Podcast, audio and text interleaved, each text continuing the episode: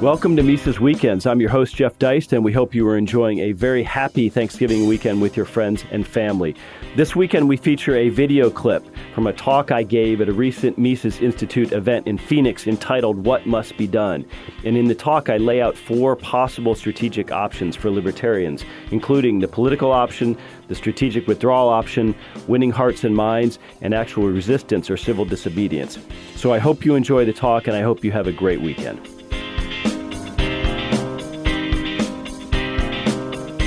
When we talk about what must be done, when libertarians especially talk about what must be done, the discussion tends to revolve around four common strategy options.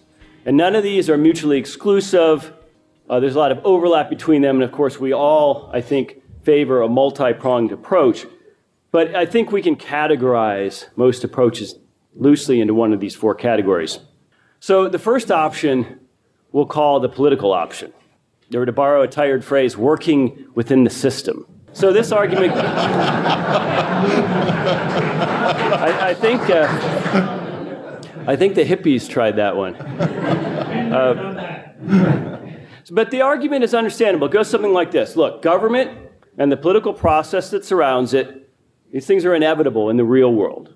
And therefore, libertarians can't stand idly by on the sidelines while the politicians inexorably do what they do, steal our freedoms, but instead, we have to organize and become active politically, maybe under the banner of a third party vehicle like the Libertarian Party or, or by working within the Republican Party. because, because whether we want to, or to, under, to accept it or not, politics involves itself with us.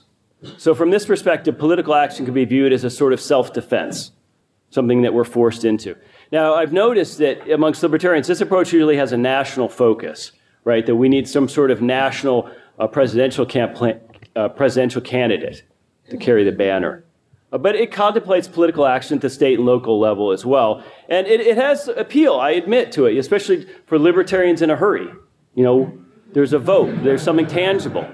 And, and ultimately, at, at least in theory, the political approach attempts to mimic and reverse the incrementalism that has been so successful for the political left, the progressive left, over the past century. Now, speaking for myself, let me just say that the political option, at least in terms of national politics, and we'll get to that later, strikes me as the least attractive alternative among those available to us today. I mean, when we think about the time, the amount of time and energy and money and human capital that have been, that have been invested trying to win the political and legislative battles, it's staggering. But what do we have to show for it? You know, the 20th century represents the total triumph of left progressivism in the political sphere. Everything we think of, central banking, income taxes, the, the, the, New Deal programs, the Great Society programs, these are all enormous political victories that changed the landscape forever. Okay, everything today, after the following the, the progressive century, has become politicized. You know, everything from, from whether it's okay to engage in fantasy football betting online, to, to, you know, to what bathrooms a transgender person should use. Everything has become a political question. So today, everything about human activity is framed with the question what should government do? What should government do about this? It's never whether government should do anything at all. And I think we need to accept that. I think we need to understand the political option, the political strategy within this context of the progressive triumph. So, a second option that libertarians often consider might be termed loosely strategic withdrawal. And you might have heard uh, of the idea of the Benedict option. This is something that's going around today in Catholic circles, amongst Catholics who are unhappy with the new Pope or unhappy happy with the direction of the, of the, ch- the church and where it sits in the broader culture. So Catholics have been talking about this Benedict option. And of course, uh, in Atlas Shrugged, we had Ayn Rand talking about going Galt, right? Galt's Gulch uh, which was in reference to sort of a strike by the productive class that takes place in that novel. So this approach involves separating, withdrawing, or segregating ourselves in some way from the larger society and from the political landscape. So it, it asserts, with some justification, I think, that the current environment is largely hopeless for libertarians politically and culturally, and therefore attempting to play a game where the, the deck is stacked so heavily against us and the rules are skewed against us that this is foolish. So it's better to retreat at least for now, and build a life outside the state's parameters to the extent possible. And in this sense, the withdrawal option has a certain tactical appeal. It's, uh, it's almost like the, the, concept in martial arts where instead of uh, taking a force head on, you sort of move to the side and attempt to deflect it. And a strategic withdrawal can take many forms. There's a range of alternatives, right? It, it can be some sort of absolute separation all the way down to some very just some subtle lifestyle changes. you know, in some cases, this strategy can mean actually physically uprooting where you live and where you work. We have examples of this. Uh, people have tried things like the Free State Project in New Hampshire. Uh, there's a, a, new project called Liberland in Europe along the same lines. There's been some seasteading proposals over the years and some attempts to create uh, libertarian homesteads in South America. But uh, I asked David Gordon to find, there was a great uh, uh, interview with Murray Rothbard where they were talking about seasteading. and I will say that Murray, Murray kind of joked, I don't want to go live on some blank, blank island. so he wasn't necessarily a fan, but we don't have to move to an island per se. I mean, withdrawal can take other forms. Some libertarians just choose to live off the grid, either literally or, or metaphorically. Right? I think the prepper movement represents a, a form of strategic self-sufficiency and simply choosing to remove to move to a remote area, a rural countryside area, I think is, is, is part of this option. And of course, just withdrawing from the American way of endless consumption and debt, you might, you might call it living small, is another form of strategic retreat in itself. And, and it often allows libertarians to live happier lives and also to minimize one's uh, cooperation with the state's regulatory and tax clutches. And of course, homeschooling probably represents the greatest example of libertarian strategic withdrawal. In the modern age, it's enabled millions of kids and parents to escape the state education complex. And I think withdrawal can be as simple as, as just abandoning state media or unplugging yourself from the, the digital white noise that surrounds us. And of course, Finally, expatriation, voting with one's feet, is a time honored historical strategy for removing oneself from a, a, tyrannical state. And this happens domestically, you know, with people moving from a, a higher tax state to a lower tax state, but also internationally. And, and uh, we have millions of, uh, well, many tens of thousands of people not only leaving the country now, but also renouncing their citizenship. And I'm sure that, that there are people in this room who have at least considered this option for themselves. And who could blame a young person today looking at the landscape for, for thinking that maybe I'm going to leave the U.S. Now, a, a third tactic that we often advocate might be called the hearts and minds strategy, right? This is education, winning hearts and minds. So this approach is multi-pronged. Uh, it involves education, academia, traditional media, social media, religion, books and articles and speeches and literature, even pop culture. Hearts and minds is really the strategy behind why we hold conferences like we're holding today. And the Hearts and Minds strategy is really all about education, persuasion, and marketing at every level. And I think this is the approach where the Mises Institute, anyway, has made the most headway. You know, a Hearts and Minds strategy argues that we can't really make any significant headway or, or any real changes in the world unless and until a significant portion of the population shrugs off its bad ideas and begins to embrace what we would say are more sensible ideas, particularly in the area of politics and economics and social theory. In other words, politics is a lagging indicator. It follows downstream from culture. So we should focus more on the underlying disease, not the symptoms. So just as left progressives captured institutions of the West, they captured academia news media and government and churches and Hollywood and publishing, you know, libertarians ought to focus our efforts on reclaiming those institutions for ourselves and for liberty. So it makes sense from the hearts and minds strategy to try to launch liberty minded people into these streams of academia or business or media or religion. And this way we can, we can begin to strike the root, or at least chip away at the root, the mindset that supports the state. Now, clearly, this is, this is a daunting task. You know, a wholesale attack on the institutions of our country. It's a long game. But the argument goes that something like this unless and until we win hearts and minds, it scarcely matters whom we elect or what bill gets passed or how we arrange our personal and professional lives, the same status mentality will continue to resurface time and time again to work against us. And I think the state's education racket maybe offers the ripest target for us in terms of winning hearts and minds.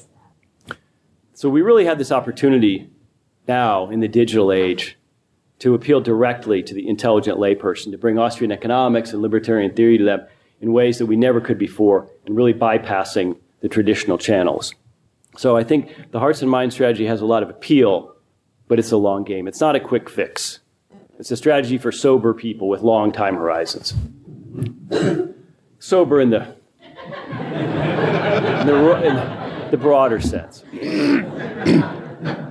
and so the fourth option that often is discussed in libertarian circles, I'll just term resistance. Right here, we're talking about actual civil disobedience or agorism.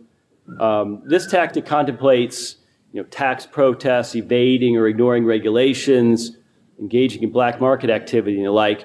And it also contemplates the use of technological advances.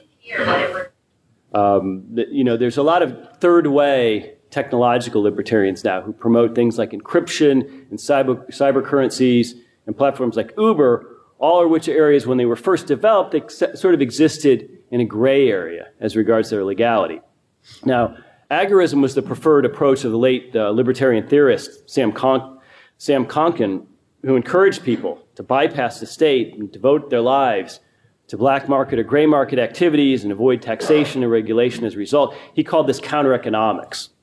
And uh, agorism had some, some critiques. Among those was Murray Rothbard, who found Konkin's antipathy you know, to, to being engaged in wage labor and white markets, legitimate markets, so called, as, as anti market itself. I mean, after all, what does agorism offer the vast majority of workers? Or how, are, how will goods and services like automobiles and steel be produced in an agorist society? And, and he, Rothbard saw agorists as sort of neglecting, he, he says, quote unquote, neglecting the overwhelming bulk of economic life to concentrate on marginalia. And I think, you know, let's be frank, the appeal of living the agorist lifestyle, you know, living without a driver's license maybe, or not owning any, not being able to own any real estate, that sort of thing, uh, might not be wildly popular. Now, as for applying new technology uh, to bypass the state, cyber currencies, I'm all for it. Any innovation that makes it harder for the state to govern us as a practical matter is something that we should celebrate, clearly.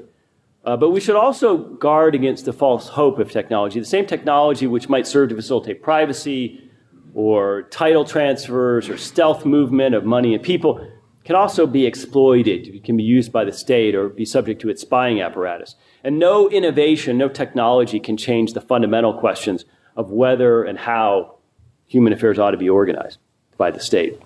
So these four basic approaches we have politics, withdrawal, hearts and minds, and resistance. These, these give us a framework to consider some of our tactical approaches in, in an unfree world when we ask ourselves the question, what must be done? So it brings us back to the aforementioned Professor Hans Hermann Hoppe and, and his speech. I encourage you to read it. I think we have uh, photocopies of it outside. It's really a fascinating topic, and, it's, and it's, it's treat, Hans's treatment of it is razor sharp. Now, keep in mind, he delivered this in 1997. So the digital revolution was still in its infancy. Uh, social media, mobile devices didn't exist, and several precipitating centralizing events. Uh, the introduction of the euro, the uh, September 11th attacks, the Iraq and Afghanistan wars, the uh, crash of 2008, uh, Greenspan and Bernanke's monetary hyperdrive, the rise of Obama, the, the full rise and contagion of PC in the West. None of these had, had yet occurred in 1997. And each of these events intensified the growth and the scale of centralized government power. But even, even looking back on what now seems like relatively carefree time of 1997, you know, Hoppe's ex- ex- explicit focus was this fundamental fight against the centralization of, of, political power in whatever form it might take. So, in, in fact, I think decentralization is a linchpin that connects each of the four tactical approaches that we've outlined earlier. You know, if there's one principle and only one principle that libertarians ought to apply when considering strategy, it's this that radical decentralization of state power must be our relentless goal. You know, the 20th century, the progressive century, witnessed the unprecedented centralization of power. We see this in Washington, D.C., in Brussels, at the UN, at the Fed, at the ECB. So our overriding goal has to be the reversal of this terrible trend and the creation of what Hoppe calls implicitly seceded territories. Now, he describes you know, very much a bottom up strategy that, it, that found, you know, really forwarded by what he calls natural elites. And we think of elites as the political class, or we think of these connected people, billionaires like, like Facebook, Zuckerberg, someone like that. But, but Hoppe sees a natural elite very differently. It's not made up of the political class or its court intellectuals, but instead it's made up of just accomplished, upstanding local citizens. And these natural elites, in Hoppe's view, form the counterbalance to the centralizers. And they serve as the vanguard of the bottom up revolution. So Hoppe has three keys to this revolution in his section on strategy. And number one is that protection, defense, and justice have to be demonopolized. And this is one of the, the toughest areas for libertarians, right? To argue that police and courts and armies shouldn't be run by the state. But here, Hoppe says we have to be steadfast in our advocacy of a truly free society because if these functions remain under the sole power of a central state monopoly, then no progress towards liberty is possible because we just can't trust the state to have guns and lawyers in jails. Second, Hoppe says that political decentralization has to be re- ruthlessly pursued. And here he actually makes an exception and says that voting, especially in, on local matters, can actually be morally justified on the grounds of self defense, which is an interesting perspective coming from an anti Democrat like Hans Hoppe. And third, Hoppe argues democracy as a concept has to be attacked and ridiculed whenever and wherever possible. Private property forms the basis for a free society, while majority rule, including voting, the system that permits the theft of private property, forms the antithesis of Hoppe's free society. So, as you think about things today or as you leave today, I really encourage you to read Dr. Hoppe's article. I think it may just change the way you view this task that's before us. So, in conclusion, let me give you a quote from Rod Dreher, uh, writing in the American Conservative about this Benedict option that I mentioned earlier that some Catholics have been contemplating. It's from his article talking about the fall of Rome. And he says Rome's collapse meant staggering loss. People forgot how to read, how to farm, how to govern themselves, how to build houses, how to trade, and even what it had once meant to be human. So, has the world today fallen so far into reflexive statism that we've forgotten how to be free? Are we living like Benedict on the edge of a new dark age? Or is a revolution, a radically decentralized Hoppian bottom up revolution brewing?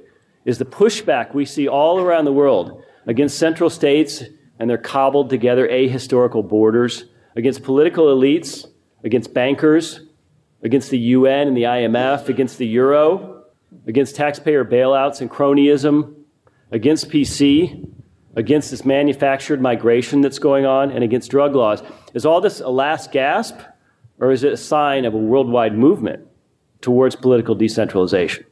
Well, the future's unwritten, we don't know. But we can play a role in this. And let us remember that every society worth having, every advanced liberal society, was built by people with long time horizons, horizons beyond their own lives. And generally, those societies were built under very difficult circumstances of material hardship beyond what we are likely to face in our lifetime. So let's appeal to our better natures and turn what must be done from a question into a declaration. Thank you very much.